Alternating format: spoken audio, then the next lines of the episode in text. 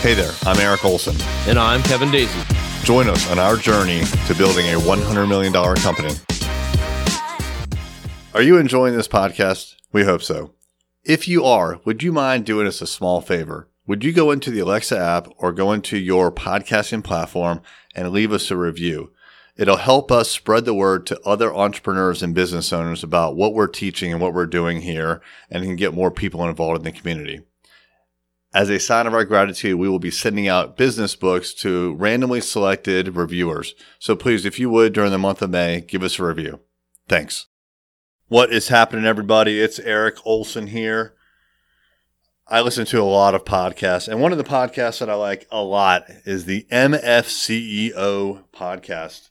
It's hosted by a guy named Andy Frisella, and he has a hundred million dollar plus company where he sells supplements. He's been in business for a long time, and he has a lot of great lessons. I won't say what the MF in MFCEO stands for because this actually airs on Amazon Echoes, and it's supposed to be family friendly. But you can imagine, I think, what MF stands for. And so there's a lot of uh, attitude that he brings to his podcast, which I like. It's very edgy.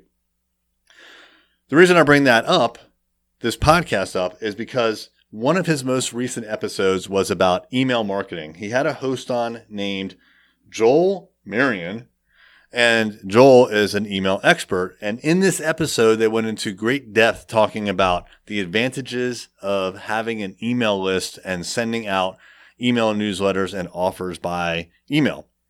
So I listened to the episode in the morning when I was running. When I came back to the office, I started asking some questions about our newsletter.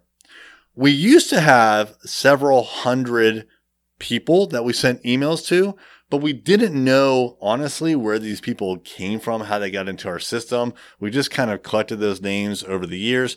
We knew that a lot of those people were our friends and family.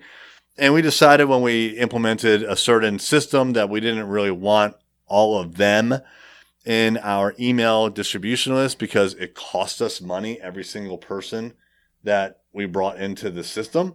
And so what we decided to do is kind of put those people on a shelf and we were going to build a new list. Fast forward about two years, and when I started asking questions about the email newsletter that we have, turns out what we're doing now is we're just sending to our clients, which is cool but they're already our clients. The best that we can really do from a business development standpoint is nurture the relationship, which we need to be doing anyways, and potentially letting them know about new services that they may be interested in. What we don't have is what I consider to be a legitimate email distribution list, and we need one.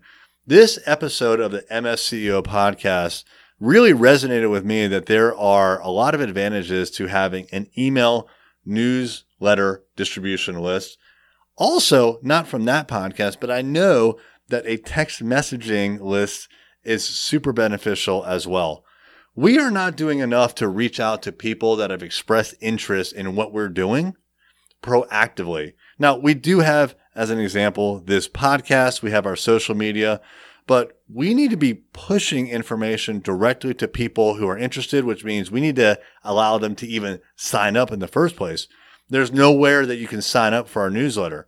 We have a lot of things that we need to change about our newsletter process, but I want to build up a newsletter distribution list. Start giving people valuable information. We can highlight all the cool things that we're doing with our meetups, with this podcast, with new services that we're offering, and build it up over time. And at some point, there's going to be an ask. And what I mean by that is we're going to segregate the list and figure out what we can offer to the different segments and use it for business development purposes as well. It won't be 100% business development, it won't be 100% sales, but we don't have a tool right now that we can use. We are lacking a major tool that we need to grow this business. So be prepared for seeing some of that in our social media, maybe even on this podcast. We're going to be asking for people's email addresses, maybe their cell phone numbers, but we're going to do a little more outbound marketing where we're pushing content to see what people want, see how we can help them, and then at some point, give them an offering. Thank you for listening. I hope you heard something you can implement in your business right away. Find us online at journeyto100million.com.